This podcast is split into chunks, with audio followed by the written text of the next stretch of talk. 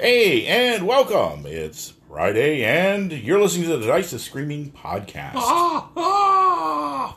No actual dice were harmed in the making of this podcast. Although some should have been. That yeah. traitorous twenty-sider. You know, that cacophony of conversation of podcasts. Yeah. The dice are screaming. Yes, yes. The cacophonous conversation.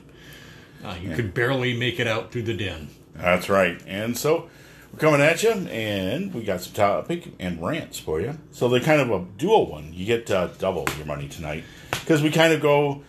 Last week, we kind of did one, and so we got uh, some traction out of that, because it was kind of a dual topic as well. And also a little bit of a rant.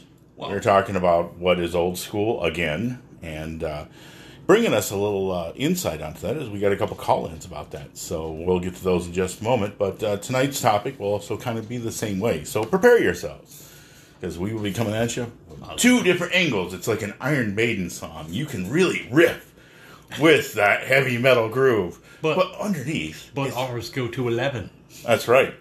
But you can also, you know, get down with some of the deep insight and lyrics content. Wow. Boy, way to overread. I, I don't think we got that much. I mean, you know, we're we're barely coming at you on one level. Hey. And we're hey. having trouble with the one. That's right. So, anyway, we're going to get to a couple... It's a short curb and both our legs are broken. So, so getting back, we're going to go right to our call-ins. Uh, we got two from Joe, but two different topics, so we're going to break them up. Joe Richter. Joe Bravo. Richter, right. So, take it away, Joe. What's going on, boys? It's Joe. I know it's been a long time. Sorry about that. But I am calling in about your episode on what it is to be old school. And to me, it seemed like you spent more time defending five E than you did talking about what it means to be old school. So this call is in regards to five E. And I would say that five E is absolutely and intentionally designed to coddle players. It is damn near impossible to die in five E unless you just do something incredibly stupid. Almost every class can heal itself. And the fact that you can go to bed with one hit point and wake up fully healed, I just I think that's that's just crazy to me. It's a fine system. People can play it all they want. It's fun, you know. Uh, it's just, it's not for me. And I, I, I think that it is designed to take it super easy on players. Anyway, that's enough. Peace out. Oh, um, hey, Joe, good hearing from you. Yeah, it's been a while, but uh, no worries. But, uh, whoa, hey, um, yeah, uh, I think you missed part of the topic there. We had already covered old school. Uh, a while back, it probably is too far back for yeah, most well, people. What are the, yeah, I mean, what we covered what the qualities of uh, old school is and what made old school games old school. You know, that, that was more of the zone for that previous topic. Uh, you know, I, I think you're dead on, though, is that uh, uh, five E is radically different from old school uh, first editions and things like that. It's not really a defense, though. I, I would not constitute uh, that last one as a defense of five E, but rather how to take the five E system and inject old school mentality. Well, we were it. also talking about uh, Pathfinder two during that, so I think oh, yeah. that was... Yeah, you didn't see it as we were defending five E. We were showing how you could take things like five E, third edition, Pathfinder, and incorporate old school elements into them. Interrupting the rest periods, wandering monsters. That's why they're needed. Raising the potential fatality level uh, via small rules tweaks. Uh, that, the potential is there, but the assessment that five E is more player friendly. It is it is more long campaign, low death. Uh, coming out of the box, yeah, it is. I mean, looking right at it. You know, just as the... the oh, we're looking at you, Pithy. Now, now, third edition, of course, that's not so much uh, the case. It, mm. it could be pretty darn fatal in uh, third edition. It it depends what you're doing and how you're playing it. But, yeah, you know, you can... I know I got my butt kicked a lot. Well, my my intro to third edition was uh, uh, being nearly disemboweled by a single goblin. If this were... A, a lowly goblin, dude. A lowly goblin rogue. But, yeah, welcome... to the jungle. I had not emotionally prepared myself for le- rogue level. What? You played Warhammer Fantasy Roleplay. Come on. A goblin with a sharp stick is a menace. Uh, well, yeah, one crit and you know, I went into Warhammer knowing that, like, crits were in the offing, and they were the worst thing that could possibly happen to you. Wait, the monsters get crits? Oh. Dang, this game is badass. They give you fate points just to keep you alive. Yeah, I, and they gave them to you for a reason. Those were not to be, like, carefully, you know, squirreled away. Those, those were to be cashed out so you could make it through combat. No, uh, third edition had its, its tough elements. Fifth edition, it's a fair assessment to say that it is softer. It is... Yeah. They've taken the rough edges off, but the the thrust of our convo on five E is like how to bring back that fear, you know, bring back right. that fatality, that risk. It's a uh, you can bring it. It's back not a rule in. set. Oh, Old yeah. school is not a rule set. It's a mindset. So if you're in that groove, you can make it. So um, thanks for taking us to task. But uh, oh yeah, yeah. Uh, you know, uh, a, a fair enough assessment of five E is that indeed it is a much softer edition, and some people not down for it. If you play it as it is, right out of the box with the standard uh, uh, kit, it is, yeah, it, it it does not have the old school vibe, uh, but it can be altered. Pray I don't alter it further. I will make it legal. All right. So speaking of ominous tones, uh, we're going to take another call from Joe in a different direction, and uh, he's going to give us some up-pour on Dark Sun. Yeah. What's up, fellas? It's Joe again, and that was a fantastic Dark Sun episode, dudes. I love Dark Sun. I've never played in it, but I looked at the art. Uh, I love Cannibal Halflings, maybe my favorite... Uh, favorite playable, you know, species or whatever you want to call it, and all of gaming. I just think it's just such a fantastic idea, dude. Uh, so, yeah, thanks for putting that out, boys. Have a good one. Peace out. Oh, well, thanks, Joe. Uh, glad you liked it. Yeah, Cannibal Halflings, uh, you know, with their second breakfast and uh, lungies and you. brunch and second brunch. I don't think he knows about elevenses. He will now. elevenses, uh, well, his breakfast was his toes. Yeah. Elevenses were up to the knee. So, oh, man. Uh, Dark Sun is just a gloriously brutal campaign world. Yeah, Thri-kreen with their taste for elves. Yeah, mm. uh, they, they consider elves a delicious snack. Oh. Yeah, and you have an elf rogue in the party. They're magically delicious. There's also, yep, and also elves in Dark Sun, since there's no freaking forests around, they run. And with Thri-kreen around, I'd run too. Oh, well. Oh, man, I I never got tired of Dark Sun. Uh, aside from the grim art, uh, I, it really, you know, Brom should have done all the artwork for that.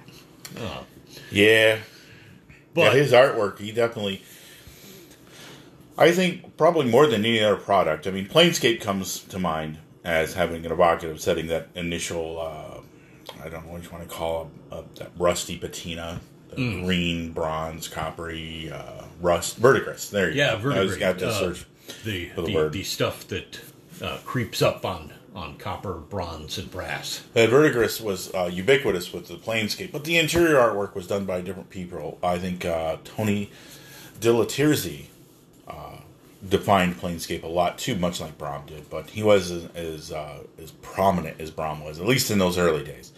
Just, you know, that guy just defined a whole game just oh. by his uh, uh, sketches and his paintings. So, yeah, much... Uh, A lot of kudos to that, and glad you liked it too. And uh, anybody else who uh, enjoys Dark Sun, you know, uh, gets turned off sometimes by the psionics. I hear some guys file the psionics off, and of course, that's your prerogative. I mean, oh yeah, they aren't I mean, rules; they're I, they're guidelines. And yeah, I'm a huge fan of D M tinkering. You know, it just it, it it is such a facet of the game since the earliest days that if somebody doesn't like something, even if I do, you know, if they find a way to to shear it off without radically damaging uh, game balance, so be it, man. I... To to put it in a different perspective, the way I always looked at everybody having a psionic power, even if you weren't a psionicist, was kind of like Xanth, where everybody had a unique magical attribute that kind of gave you a little bit of an edge. Ah, Piers Anthony Xanth. Yes, that's how example. I compared it to that. You know, everybody had a potential to something, and uh, of course, psionics is being fully supported. with the difficulties of spellcasting, I mean, if, whether you were a preserver or a piler didn't mean anything to other most people. They'd assume the worst. You could say, hey, I'm preserver. I'm like out preserving life. But you're casting spells, and we don't like you. So, that. Yeah, there's a pretty strong bias against it in any case. The, uh, this is why we can't have nice things, because of defilers. Yeah, the trust level is pretty low after you've, like, you know, like the well is poisoned and, you know, the land has turned sour and, you know, and all we know is that, like, a guy was casting spells and then next week everything went to crap. Yeah, that it drops the trust level on spellcasters in general. It cannot be. Yeah, and one of the things we also... Grim setting. Yeah, and also just having that arcane magic uh, put crosshairs on your uh, forehead or your character sheet, however you want to put it, also uh, lent itself well to the fact that, you know, even preservers could defile if they so wished. Uh, it, the yeah. temptation was there. You know, you find yourself in dire straits where not a lot of options are available to you other than going the dark route. Uh, there's the fast way to power, uh, or, you know, the light side. And you can tempt the players with it uh, in campaign, you know. Yeah, you're standing in a little oasis, you know, you can just take a little bit. It'll, sure, you know, some grass will die, but it might grow back after centuries. Yeah. Just saying. Um, you know, in due time. What's what's the harm, really? You know, mm-hmm. uh, there are dire circumstances heal the party uh, at a particularly critical moment, or yeah. And on yeah, a, another you, note, you can put people in those moral quandaries. Was how isolated uh, Dark Sun was from the rest of the game worlds. Um, you know, like Dragonlance, you could potentially reach it through maybe Spelljammer or through the plains or a, another a well of many worlds. You could also, uh, you know, travel a lot uh, freer between Forgotten Realms and Greyhawk by uh, planar travel. But um, Athos, it existed only in the realm of the elemental and ethereal planes. That was it. It was kind of sealed off. So, kind of interesting on that one. Yeah, so, it was not designed for inter-campaign visits. It, yeah. was, it was intended to be a standalone. Uh, if you come to Dark Sun, you better best be prepared to bring your A game. Yeah, you better come correct, because they do not play. Uh. Yeah, I think it's kind of dopey that you start at third level, one guy said. And like, do you see most of the monsters? I mean, one of the early encounters right in there is with a creature called a Gaj, called the Psionic Horror. And, uh, yeah, with his bite, does three to eighteen points of damage. Yeah, that, it, I gotta say, you know... Uh, for for the naysayers, you know, like, okay, okay, you really want to planar travel there so that you can still have your metal armor and your shiny swords and all that. Um, you are eaten by cannibal halflings who sell your goods like Jawas. um, yeah, that's a good use for them. Yeah, that, it's just... all right, but yeah, we, we get talking about Dark Sun. We'll no, stay no, here no, cackling no. all night. Yeah, we, we could laugh about that uh, all night, but thank you for the call. All right. All right, and we're back. Uh, yeah, thanks a lot for all call-ins and stuff like that. And, of course, uh, we're here to provide you with a dual-edged topic tonight, much like the last one. So just, again, a quick reminder is that uh, this topic is going to be touching on two things at once. It's going to be both kind of an exploration and a rant. So you were warned. Yeah, and, and remember, of course, uh, do not take it too seriously. These aren't firm stances. This is more of a, a rambling diatribe. Uh, in keeping with our Friday rants, uh, our freeform Fridays, uh, we'll just, you know, dance around it and, you know, see what you know, we, we take a topic, we throw it on the ground, and we kick it around till it dies. Yeah. That's how we do it. So, so like what, a gnome. Yes. Like a gnome. Um... So what are we talking about tonight? Well, we're talking about that most dreaded thing of all, the house rule. Oh, yeah, yeah. Subject of many a debate online. Uh, long-standing part of gaming tradition. It dates back to the beginning. Uh, I can't recall having gamed at a table that didn't have at least one house rule, uh, with the solitary exception of... Uh, those rarefied circumstances at conventions where you ran across people who were sticking with absolute by-the-book integrity. Uh, and that did impede speed of play. House rules were everywhere and still are. So, you know, hey, let's throw it up for the house rule. Yeah, the house rule is a long and, well, storied venerated tradition. Yeah, storied and venerated uh, as well by many, and also despised by some, um, and also embraced by a great number of people. Because let's face it, certain people have a different style rule. Now, I've never met anybody, or I've been in a lot of different campaigns, and to be honest, very few of them have been uh, without house rules or just learning the vagaries. Like, oh, the R D M does combat a little bit like this, or he runs crits like that, or, you know, there's all sorts of differences in how each individual table, each individual group decides what the house rules are they're going to use. And by a large part, you should discuss it with the players on regular. But for the most part, if you're playing in a kind of standardized format like Adventurers League or uh, open game, stick to the rules for the most part, because that way everybody has a familiarization or familiarity, and they're already know what the expectations are. House rules are just that. It's for a home table, home campaign. And, of course, they can be as lengthy or as few as you need.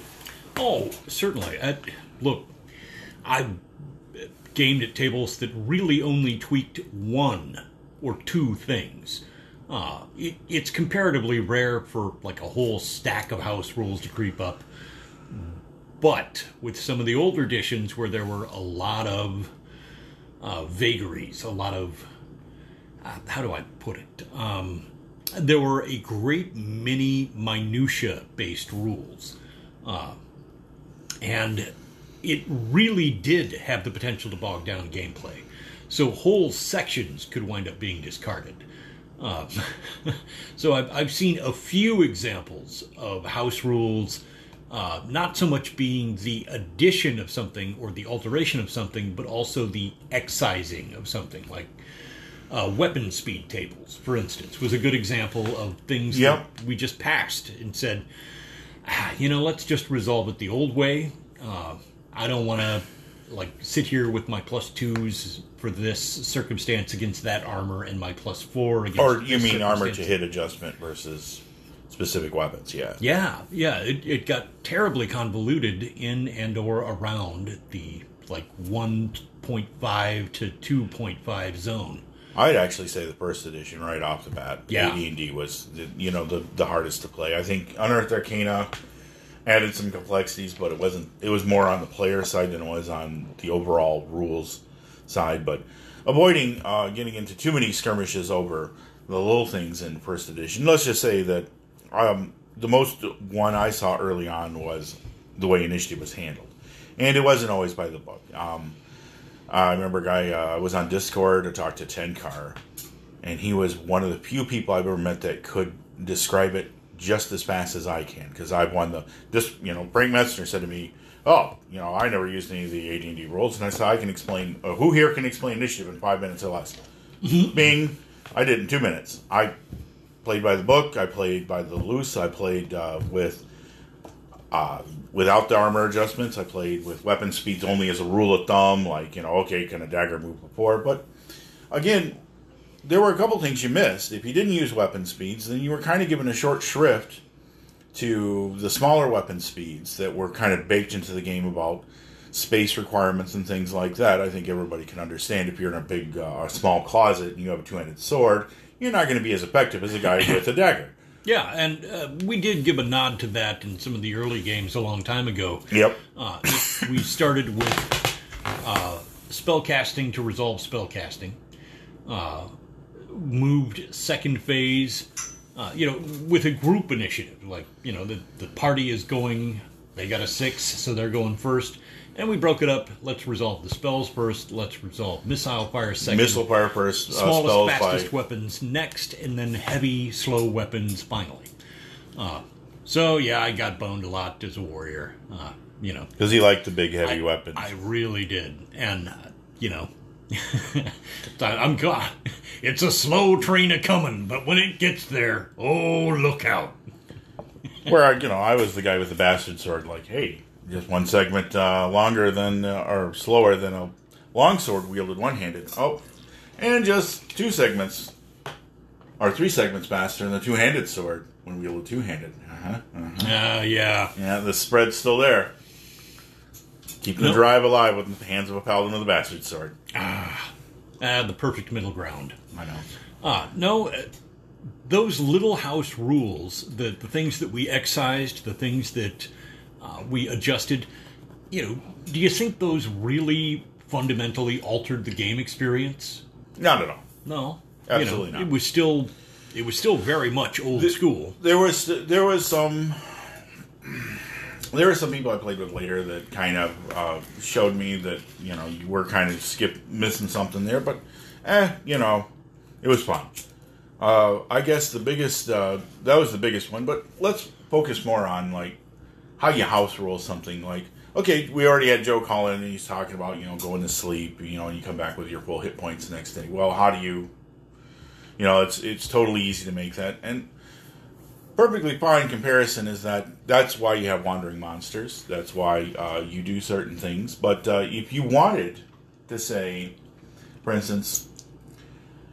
How would you house rule fifth edition to make it more old school? Just taking that rule. So let's uh, let's break that apart. This is how I would do it. I would say if you're in an unsafe or unexplored place that you haven't got a secure area, and by that I mean by one where you know where the exits and entrances are. Oh, so if you're in a big cavern with like four entrances and exits and you don't know what's lying beyond three of them, uh, screw you. That is not a safe campsite. Right, now if you, okay. like in first edition, um, and this is the only thing I'm going back here because this is where I cut my teeth, is they made a big deal about having uh, a safe place to retreat to if you are a smart uh, adventuring team or a group. That you would always have a well-prepared uh, area, perhaps manned by some of your henchmen or some of your uh, animal companions from your followers. Hanging out there watching the place for you. So you had a, a well-prepared area ahead of time to retreat to. That would be perfectly acceptable to uh, let, hole up and uh, lick your wounds. Um, so if you want to say, like in fifth edition, like if you're just in a newly explored area and you just, you know, slam the door shut, uh, I'm not going to say you're going to have a restful night. I've had a lot of personal experiences in places where I'm not familiar with, and I didn't sleep a damn good in it. Not well. All right, fair enough. That uh, you know, throwing a little real life circumstance in there. But, yeah, but you know. I mean, that's that's just my take on it. That's how I would house rule it. But you know, if players really rebel against you, as you're the D M, as the ultimate authority, that's why you invest yourself in talking with your players and working out maybe a compromise. Yeah, all right. Uh, allowing a little player input is not a bad thing. Uh, although, uh, worth mentioning, uh, one of the best traditions I noticed uh, was the like kind of form letter list of assumptions included at the beginning of every campaign, uh, which cited what house rules were going to be in play, mm-hmm. so that you know this was not stuff made up on the fly, uh, but. Handed out, every player came in, hit the table, knowing what they were going to face. Like, but what about the rule that says this? Already covered, you know. Uh, yeah, that's third item on the list. If you're going to make a rules change, make it so that everybody's on board with it. Yeah, you want. So you don't just pull it out of the blue when they pull to the in a clutch situation, hoping that they can get what is normally set in the rules as an expectation. And then you tell them, nope, doesn't apply here. Well, you know, there you go. Yeah, now that's a rough circumstance. That's something that, you know, can be game disruptive and create little arguments. Yeah. It, it sets the D M versus player dial, which is already, like, supposed to be set midway. You know, the, the D M is the creator of obstruction and opposition. Uh, you know, you're, you're the maker of challenges. You know, that's that's what it means to D M is, you know, you're the, the storyteller, the interpreter, and the challenge giver. Uh, so, you know, it, it's a tough hat to wear already. So having people on the same page as you out of the gate, really important, you know. You, well, you want that so open I'm going to bat it to you. What are you going to do? Uh, what would you change as a house rule for uh, making uh, healing a little bit more precarious? Uh, honestly, I, given that most rules in fifth edition are subject to D M fiat, you know, I mean, right. it's, it's kind of spelled out implicitly that uh, adjustments can be made. Um, I would drop the cutscene thing that, like, unless travel is going to involve uh, days of uninterruption, you know, like, literally... Uh, You know, we're nice and safe and cozy in a town. Okay, fine. You know, a couple of days kicking back in town. I see no harm in uh, letting the hit points, you know, fly back up to the, the maximum. Uh, on the other hand, I'm with you when it's camping in wild places. Uh, you know, I'm a little hawkish about giving up the idea of, ah, you cannot rest properly unless you peel away your armor and bed down safely for the night. Uh, at which point, you're vulnerable to D M attack. Uh, I'm a huge fan of wandering encounters. Uh, ah, the, yes, the, old the good old Lacrota creeping up on you in the middle of the night, biting your head off. Oh, and any number of other nasties populate every wild place and every cavern. Uh, I... honestly think that one's on the D M to, you know, inject that back into campaign play. Sure, sure. So that it's a world where the players are perpetually at risk when they're outside the confines of civilization. I'm a lot more open-minded when the environment is comfortable. You know, uh, city adventure, oh, yeah. Everybody goes back to the tavern or in well-traveled, patrolled roads uh, with, you yeah. know, way stations, uh, you know, temples, things like that. Yeah, I, I see no harm in fast-tracking healing, but you can nerf it through those techniques. Uh, yeah, and without, become, without becoming kind of a dick D M and just like, oh, well, this is going to happen this time. Yeah, you know, again, letting people know that. But well, and that's just it, is the random element is important, okay? It's not that, like, man, every single time, you know, Every time we, like, try to, like... I, I put a bedroll down and a monster jumps out. You know, because they're... It shouldn't be like that. There should be dice involved. There should be an element of uncertainty. Uh, the player should be wondering, you know, when the dice hits the table, either we're going to get a decent night's rest and heal up instantaneously, or things are going to go south. So... putting that random element in there where it's not one hundred percent guaranteed you're going to get an encounter. Right. Uh, that's essential to this concept. That It, it should be... Exactly. That's It, it, it, it shouldn't be, be a grudge match. It should be an adventure, which, again, is the point. But um, getting back on the house rules, I think yeah. now we're we're trying to, uh, to cover a, a different tact. But getting off in the weeds and coming back on the trail, we're uh, that, that's what we house ruling. Freeform. What's good house rules for you? What what makes a good house rule right there? Let's ask that question. Okay. Um, I, let's see. Beginning with the initiative thing, we kind of covered that one. Uh, the second was weapon speeds back in the day. That was another major stumbling block for me that I was mm-hmm. very eager to put aside. A third one would probably be spell times. Uh The length of casting. I had a little trouble with having to constantly back-check spells. And my rule of thumb was that, honestly, if a spell was somewhere under level five, I didn't even bother to check on the casting time. I just let it pass. Uh, if they were not painstakingly inscribing stuff into the ground. Uh, most spells were simply considered relatively instant and went off at the beginning of the round. Mm-hmm. Uh, and again, this was exactly related to the most important part of house rules, the fundamental need to speed gameplay. Okay. Uh, yeah, that's more what I was asking. What makes a good house rule? Something that speeds gameplay and adds value to the yeah. game time. Okay. So it, it comes back to the same thing in all of those examples. Uh, time cutting. Because, let's face it, sometimes it's very hard to get more than like four to six hours uh, with a group of people. And your time is coming at a premium, especially in this era where it's not really a nine to five world anymore. So juggling schedules is very tough for gamers. Mm-hmm. um, you know, you, you'll see that online all over the place. People talking about, you know, I would rather face a thirty hit dice dragon than face trying to schedule a game with like six players. And this is real life. So, yeah, yeah. You know, that uh, of the two encounters, the dragon is the easier one. Uh, so with time as a premium, things that shave unnecessary adjudication and discussion off of a game are kind of a victory. I mean, it it has a premium value there. Okay.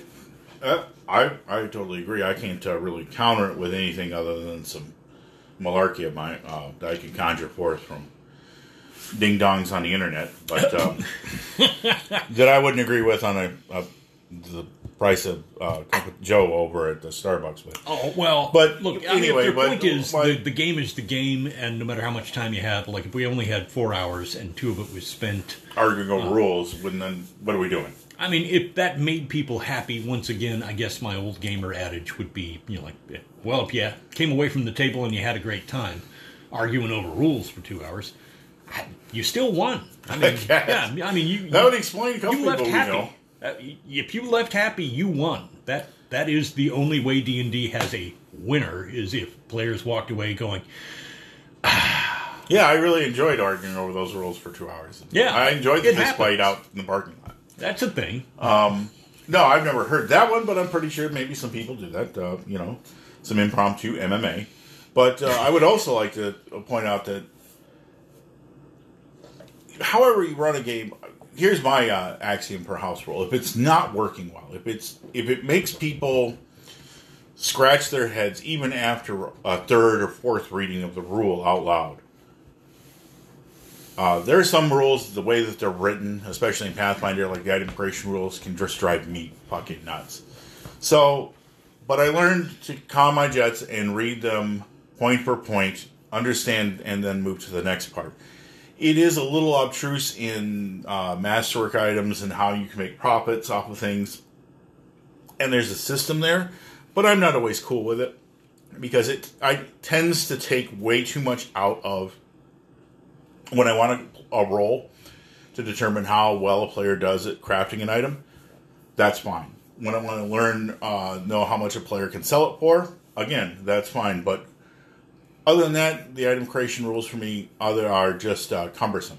So I tend to just use a standard streamlined format that I have that takes a certain value of an item, cuts it in a third or a quarter, by depending on the player's roll, and we move on. It works fast. It's not as precise as the one presented in the rules, but it makes the game flow better. And for people who have item creation rules, they feel rewarded uh, or invested in their achievements based on how well they roll, so they want to roll well. And if they have a really good roll, they're excited. And if they have a mediocre roll, they still know that they're not going to produce a crappy item. They're going to just get more or less the the standard price. Yeah, they'll get their value out of it, but they're not. Uh, you're not rolling home the right. swag and, and so, boxcars. And okay, so that's a house rule I did. I also done a house rule on two weapon fighting to make it more intuitive rather than a feat tax. You know, that would be another characteristic overall of good house rules. I mean, number one was to you know like speed gameplay. Uh, number two, reducing complexity. Uh, Which, in turn, speeds gameplay, but reducing complexity for those occasional minutia rules that the wording is clunky. And let's face it, games are written by a huge variety of people. Uh, we played an enormous variety just in our circle of friends. Uh, so many different games. And more than a few of them have called for a moment where, you know, we got to hit the timeout buzzer. We got to parse this out one word at a time mm-hmm. and iron out what exactly was their intent here. Uh, but when we can't quite get a clear intent or a really clear picture, uh, falling back on a house ruling and then just we're going to stick with this from now on. As long as it's consistent. Yeah, as long as it's one consistent ruling and it saves the D M having to go back and re-rule every single yeah. time. And that's the number one thing I want to bring away from this, is that whenever you make a house rule or you decide to make a rules change, stick with it. If later you find out, hey, that's a really bad one, as an old proverb says, a a wise man changes his mind. A fool does not. That applies here. You know, if it's not working, and you know you, you're not going to lose face by saying, "Hey, we made a mistake. Maybe in hindsight, the way we're doing it is not uh, working out." You know, but guy's making twenty thousand gold pieces every time he makes a rod of wonder, oh, and you geez. found a ru- and they found a loophole. Well, it's time to close the loophole. Don't let it exist simply because, well, that's the way the rules are written. Her, and uh, yeah, yeah, okay. that is that is not an excuse for uh, we. You're not going to, you know, my old, old stance and fallback to I had a player uh, exploiting that a while ago was to say, okay, you can sell three of them for that price, but then the market dies up because there's not that many people who want them, and second of all, there's not that many people who can afford them, and lastly, you're making that much money. I have, corp- uh, well, not corporations, but consortiums and mercantile clans and guilds that will start to look at you askance. Oh, a new player. Well, either it's time to join up or face the consequences. Break a deal, face the wheel. Oh, yeah. Uh, having players run afoul of uh, already existing financial interests uh, when they disrupt the marketplace. It's a nice tactic for correcting that little error. But, but yeah, you know, a house rule uh, is somewhat different from cunning D M, uh, you know, uh, reversals of fortune. Well, you got to always be on your toes with players, and when a loophole does ex- uh, show up in your game, you can close it, or you can make it creative. I prefer sometimes to do both, but at the same time, it's what is more convenient for me. If I'm playing a long-term campaign and this is just a minor annoyance, most of the time I'll just say, you can't do that, and give an explanation, we'll move on. Well, the next part is, if it is the major focus of the campaign, then I'm going to invoke other factors. But this gets us to the next point. What is a bad house rule? Oh, all right. The, the worst house rules are ones that have clearly, to me, clearly imbalanced the game. Uh, example... If a house rule is designed to benefit the party directly in combat, or to radically benefit the D M. If it's too much of a tilt in either direction, uh, it really, to me, that takes an essential element away from the game, which is the fairness of, you know, a system designed so that the players experience a challenge, but have the potential to overcome it. If a house rule is made like, you know, uh, say, for instance, uh, surprise encounters. Mm-hmm. And they've been fudged by the current D M to so heavily benefit creatures that surprise is almost an inevitability. Like, almost all encounters start with surprise. You know, like, oh, we got surprised again. No wonder. Because uh, they have... Well, if it's invisible stalker, you should expect to be now, surprised. Yeah, but, you know, with but, with the exception of that being a unique creature... The kobold carrying a torch. Yeah. How did he sneak up on us again? Wouldn't we see the torchlight? Um, you know, they're really good at hiding it. Yeah, if you if you have fudged a rule to such a degree that it severely advantages one group or the other... You probably made a judgment mis, you know, mis, miscall there. That's... Yeah, I see a lot with uh, classes, people. Uh, we'll just pick on the surprise thing because you bring me back to another point. Okay. Back in, uh, that a guy once I played with uh, said thieves and assassins double their attacks uh, during surprise round. And I'm like, you know, at first it sounds pretty cool. You know, like, eh, you can see that. Yeah, they're kind of like shifty. But uh, after getting three backstabs in a row, hey, I was just as surprised the first time it happened as I was the third. You're superlative at your backstabbing, sir. Yeah, uh, it, it quickly becomes apparent that this campaign is the backstab campaign. Uh. Yeah, so that that completely threw it out. We're like, well, what's the point? Just let the thieves go up ahead and surprise everything, and then everybody else just picks up the loot. Yeah. Uh, see, and again, that's one of those moments where it is so severely advantaged one particular thing. Spells that are trusts. Another, like, uh, I met another game master in Pathfinder that didn't believe that, uh, well, he did not, didn't believe in saving throws, but he just thought that unless you were consciously and willfully resisting a spell, you shouldn't get a saving throw. And, of course, this goes a little bit back to the older editions. If you didn't have a kind of a... a an explanation of how you are avoiding a trap or a uh, brass weapon, uh, then, you know, you just didn't get a saving throw.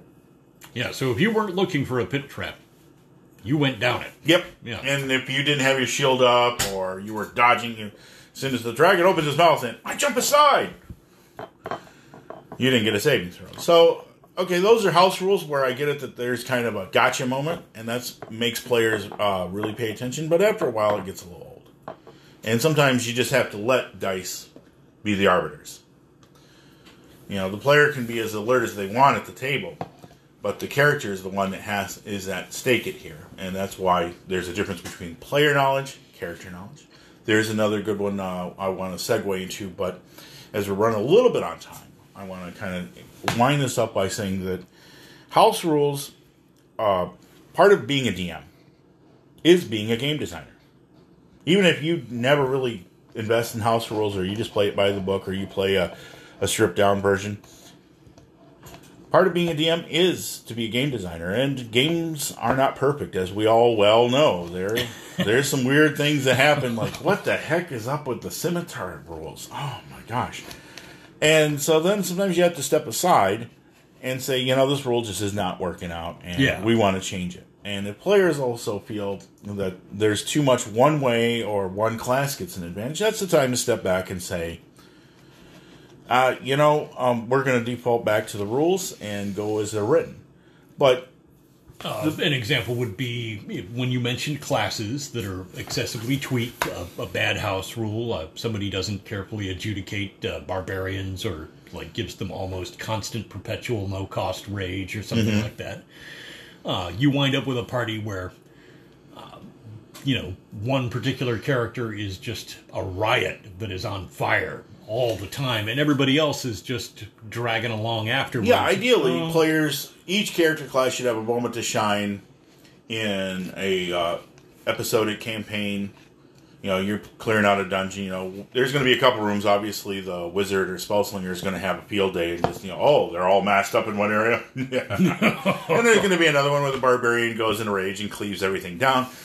And, you know, the, the archer gets a really good shot from, you know, far away and kills the dragon with one hit. Hey, those all are going to happen. Just let the dice take care of that. And most of the situations work out. But house ruling should be done, as Mike clearly put it, to facilitate play, make it fun, and not bog time, uh, sink a great deal of time in. Correct. It, that would be, like, I guess the big takeaways, that you cut your time, uh, you cut your number of arguments, Uh, you cut your amount of research, you know, for rule adjudications, and allow the narrative to keep going. Uh, let people get from room to room in that dungeon and kill those monsters, find that loot.